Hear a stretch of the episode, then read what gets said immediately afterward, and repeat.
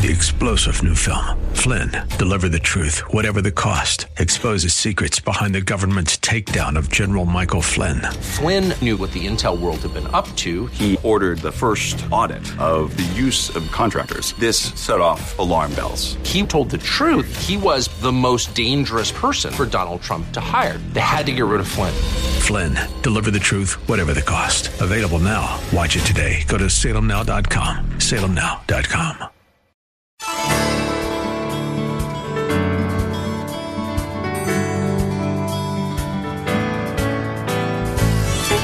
Welcome to Lift Up Jesus with Pastor Dudley Rutherford. I'm Kyle Welch. We are here every weekday at this time to share the good news of Jesus and to lift up his name to this city. No matter if you are listening right now from your car or at home or in your place of work, we believe that today's sermon from Pastor Dudley will be a blessing to everyone. So if you can, get out your Bibles and let's join Pastor Dudley right now with his message. Oh, I want you to take your Bibles today and turn to First Thessalonians. First Thessalonians. So I want you to look at the screen behind me. This is where we are. We're on a series called The Kingdom of God, going through First Thessalonians and Second Thessalonians. Last week, we started off looking at kingdom lives. Today, we're going to look at kingdom courage. Next week, we're going to look at kingdom battle, then kingdom disciples, kingdom come, kingdom faith, and we'll wrap it up with a sermon called Kingdom Victory. A little bit of background, we covered some of this last week. The book of First Thessalonians was one of the first letters written in the New Testament. It was twenty years, only twenty years after the time of Jesus Christ, which makes it one of the earliest pictures of what a New Testament Christian church looks like. It's also one of the shortest books in the New Testament. It contains eighty-nine verses. You don't need to count them. I've already counted them for you. There's eighty-nine verses. You can read it in about fifteen minutes, the whole book. And so I want to encourage you through this series, try to read it once a week at least as we go through this series. It's also one of the easiest books to understand. There is no uh, complicated theology to ponder. Everything is simple, clear, and direct. Don't write this down, but I want to show it to you. It has been said, if you want to know Paul's theology, read the book of Romans. If you want to know Paul's heart, read the book of First Thessalonians. I want to show you the map that I showed you last week. For those of you that were not here, we went over this whole map. You can find Thessalonica up at the top. It's a port city on the Aegean Sea, and it's on the road, the what we call the four oh five freeway of the Roman Empire that connected the east, which was Asia, to Italy and Rome, uh, to the west. It was a wealthy city, a large city. It was a multi-ethnic hub, and in Acts chapter seventeen, Paul, on one of his missionary journeys, he goes to Thessalonica, and he spends three Sabbaths at the local Jewish synagogue, reasoning with them that the scriptures that you study, that Jesus is the fulfillment of those scriptures, that Jesus is the Messiah. After three weeks, a riot uh, ensues, and he is he is uh, ran out of the city. He has to flee for his life. And even though he was there for just three weeks, there were a handful of people who put their faith in Jesus, and a New Testament church began. And in a short, short period of time, this church becomes a model church for the entire world. Paul leaves and eventually gets a report from young Timothy on what's going on in this brand new church. There's both good and bad that has happened. The good we looked at last week We talked about how the Bible says in chapter one that it was a church filled with people who had turned from idols and had turned to a living God, uh, the true God. And the Bible says they were serving God as they were anticipating the Lord's return. That's the good. Now, the bad is that they just had these problems that arose. Many people were facing persecution. They were undergoing trial. Some people started to doubt the Apostle Paul. Thus, they started to doubt his teachings. They wanted to know why they were suffering. They wanted to know, why did Paul leave? They also had some questions about the second coming of Jesus Christ. They didn't know if they had missed it already. And so this letter is a letter that Paul writes back to that church to answer many of their concerns. Now today, I want to talk to you about courage. And everybody say courage. Courage is a very pertinent topic for us today because the culture in which we live stands diametrically opposed to the church of Jesus Christ. And the only way our church or any church will ever reach our full potential is if we have courage, if we're courageous enough to stand up against the riptide of the current of our culture, to be a part of God's kingdom, or shall I say, to live a kingdom life. You're going to need a thing called kingdom courage. So I want to tell you four things about being a courageous Christian. Number one, write this down. It takes kingdom courage to please God rather than to just please man. It takes courage to live a life where every day you get up and there's just something in you. I want to please God, all right? Now, you're not trying to earn your way into heaven. You're already saved, amen? Uh, but you live every day just trying to, there's something in you that wants to please Him. Let's look at First Thessalonians chapter two. We're going to read through this. You know, brothers, everybody say brothers, that our visit to you was not a failure. In other words, some of you are questioning, is this all legit? And he's saying to them, oh, it's legit, is what he's saying. Verse two. We had previously suffered and been insulted. In where? In Philippi. And what he's saying is, I know some of you are criticizing me and insulting me and doubting me, but I want you to know I was being insulted when I was in Philippi before I ever got here.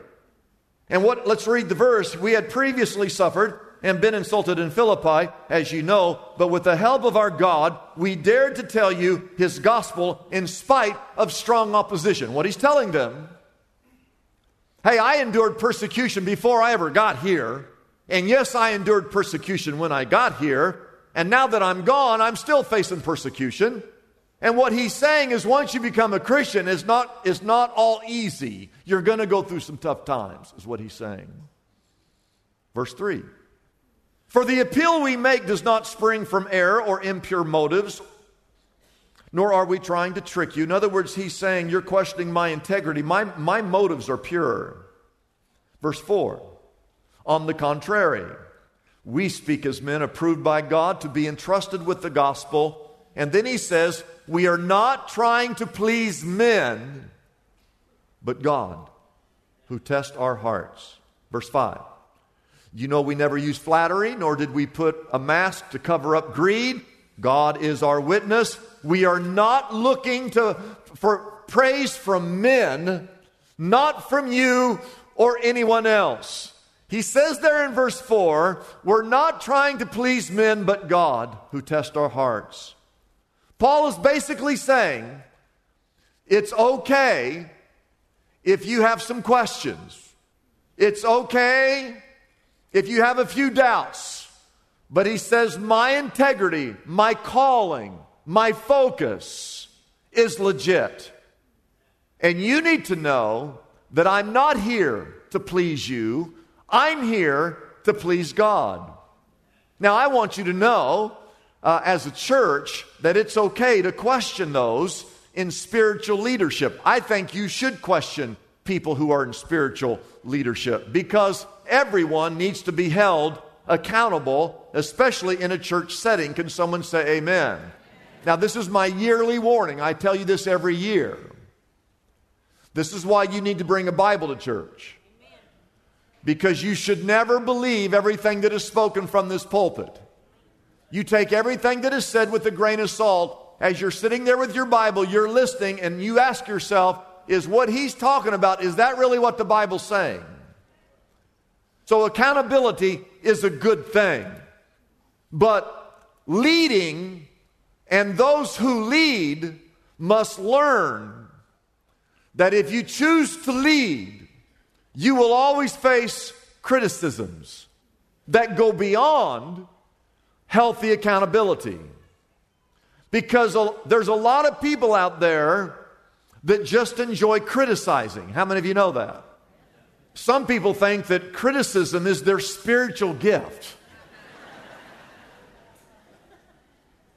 And as a leader, you're never going to make it, you're never going to last, you're never going to succeed if all you do is cater to the whims of the fickle crowd. Paul says, I don't mind your criticism. I was insulted before I ever got here. That's okay. But don't question my integrity, because I'm not here to please you. Everything I do is to please Almighty God. I can take a little heat. I can take a little heat. I get run out of every town I go to. And it takes courage to withstand persecution. It takes courage to endure those who wish to destroy you. It takes courage to deal with those whose daily goal it is to criticize you. It's kingdom courage that comes when you are sold out for Jesus Christ and the things of God. Now, I will tell you, many of you have been baptized, and there's a battle that takes place because the devil doesn't want you to get baptized. And so many of you, you fought. You said, I don't want to get baptized. So eventually you said, devil, I don't care what you do, I, I, I, what you think. I'm going to get baptized. I'm going to give my life to Jesus Christ. And many of you have made that decision. That's battle number one. But there's a second battle. When you come up out of that water, now you're saved. But I will tell you that the devil is going to do everything he can possibly do to get you to go back to your old way of life. There is always a tug of war. And the secret to fulfilling your purpose, the secret to you being used mightily of God, the secret to not failing or quitting is to have the necessary courage to get up every day and say, hey, my goal today is just to honor God, just to please God, rather than to care about the approval of man. Paul said in Galatians one, he said this to another church. They were complaining over there in, in that church too. He said, am I now trying to win the approval of men or of God? Or am I trying to please men? If I were still trying to please men, I would, would not even be a servant of Christ. And that's his motivation for everything that Paul did, for everything that Paul wrote, for everything that Paul preached, for everything that Paul endured. There was just something in him that he wanted to honor God. Living to please God rather than to please man, it will bring criticism, it will bring persecution, it will bring trial, but it's the best way to live your life. Number two, write this down. It takes kingdom courage to be gentle when you could be heavy-handed. Oh, stay with me on this. He says in the, at the end of verse six, as apostles, everybody say apostles. Paul was an apostle of Christ. And I'm going to mention that in just one moment. He said, we could have been a burden to you. In other words, he said, we could have, we could have strong-armed you, is what he's saying there. But we were gentle among you. Like a mother. I mean, this is Mother's Day. Here's this apostle saying, hey, hey, I know, I know you're all upset about a bunch of stuff. You're going through a bunch of hard stuff. You're wondering where I'm going and what. And it's just all legit. I just want you to know when we came to you, we came to you like, I mean, we, we came to you like a mother caring for her little children. We loved you so much that we were delighted to share with you not only the gospel, the words of God, but our lives as well, because you have become so dear to us. Can you feel the love? Verse nine, surely you remember, brothers, our toil and our hardship. In fact, we work night and day in order not to be a burden to anyone while we preach the gospel of God to you. Now, what's amazing was this was not his normal way. Usually, he was a bull in a china shop. Usually, he was brash and strong-willed, confronting anyone and everyone with the truth of his convictions. Paul wasn't afraid if he was beaten or stoned or whipped or threatened. He was going to tell you what you needed to hear, even if you didn't want to hear it. That's the way he normally was. But here, he was gentle. And it takes courage or self-control when normally you want to be strong-willed and obnoxious. Don't forget, don't forget, he had received reports that his integrity was being questioned. He had received reports that his teachings were being misconstrued.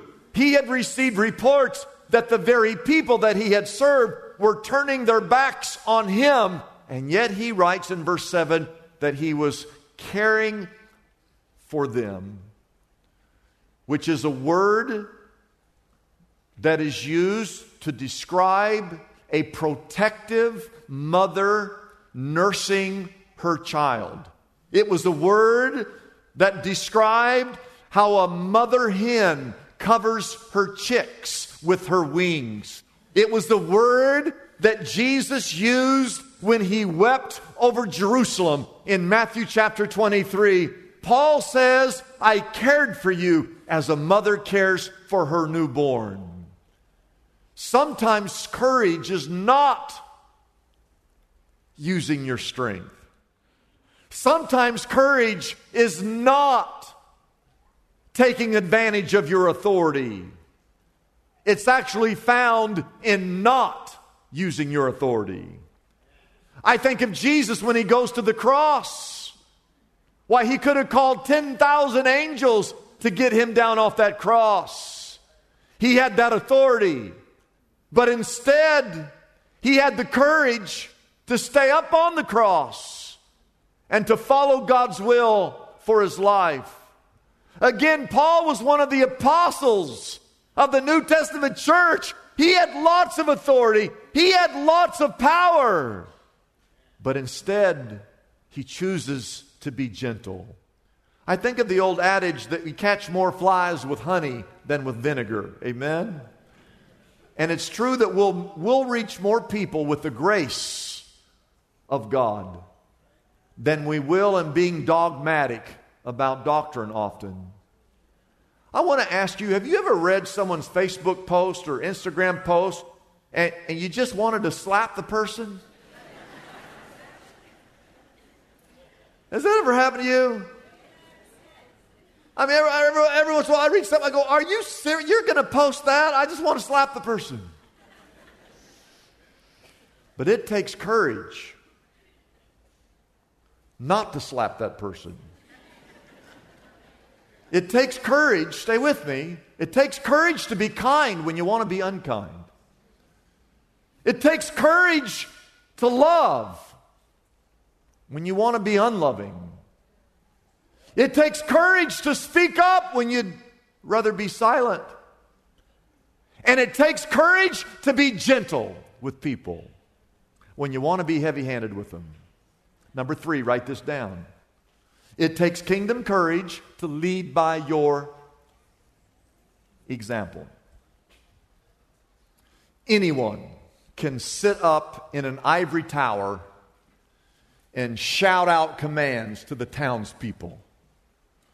But it's a whole nother thing for you to come down out of your ivory tower and simply lead by your example.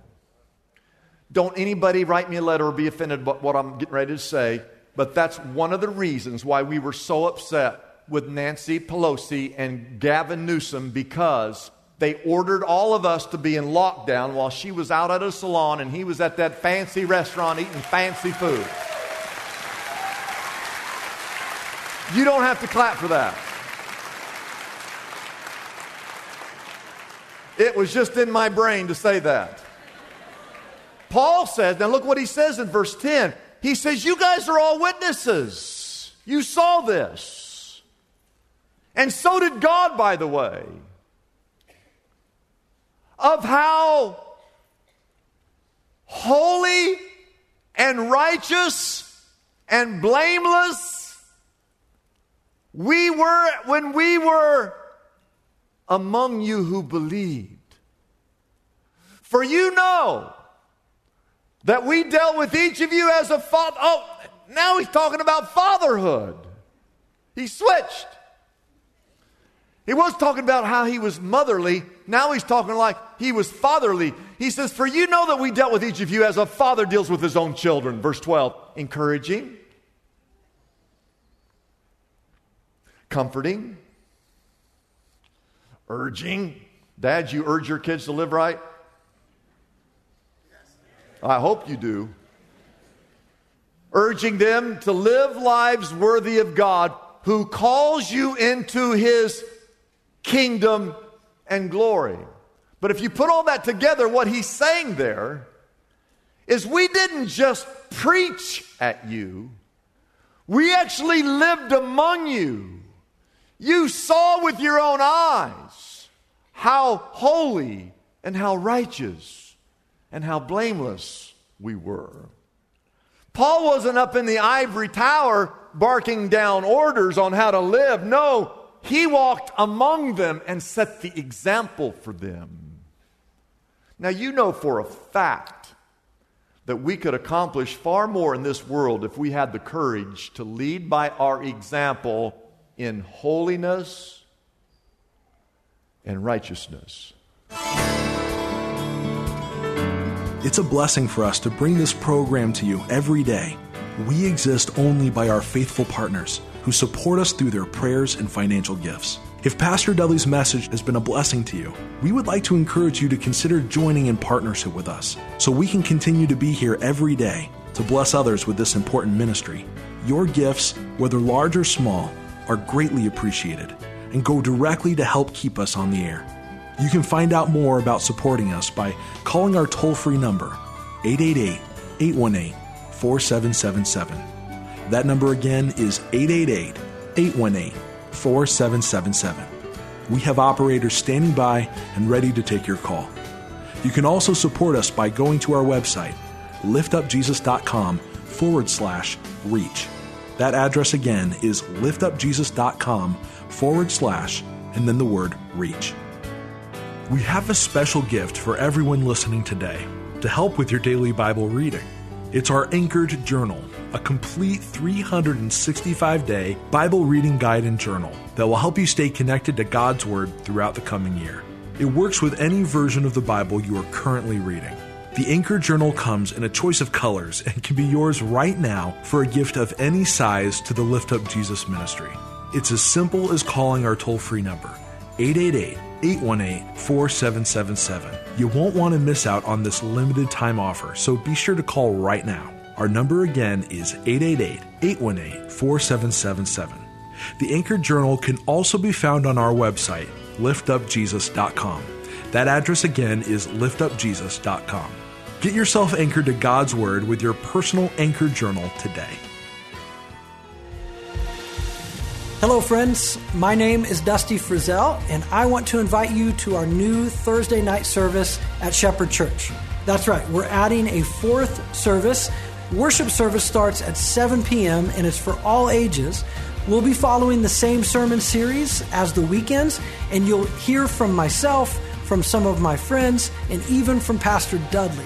So if you'll be gone on a weekend or you just want to open up some seats for others on the weekends, join us on Thursdays at seven p.m. I hope to see you there. I'm Dudley Rutherford, Senior Pastor of Shepherd Church in Los Angeles, and I'd like to invite you to our services on Easter weekend. Maybe it's been years since you've been to a church, or maybe you've never been at all. Well, this Easter would be the perfect time to experience a community of people who believe in what God can do in your life. Join us at one of our three locations, Porter Ranch, Woodland Hills, Aqua Dulce, as we celebrate the resurrection of our Savior, Jesus Christ. I'm Kyle Welch, inviting you to join us tomorrow at this same time as we again lift up Jesus with Pastor Dudley.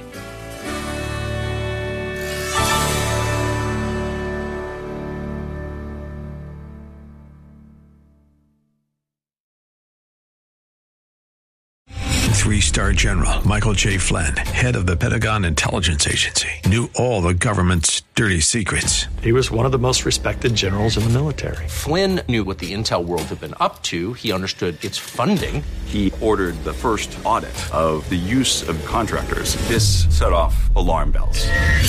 The explosive new documentary, Flynn, Deliver the Truth, Whatever the Cost, and covers the facts behind this scandal. Flynn told the truth. He was the most dangerous person for Donald Trump to hire. I find out the worst enemy that I'm going to face in my life is right here in America. They took my assessment and they wanted me to change it. And I was like, I'm not changing it. They had to get rid of Flynn.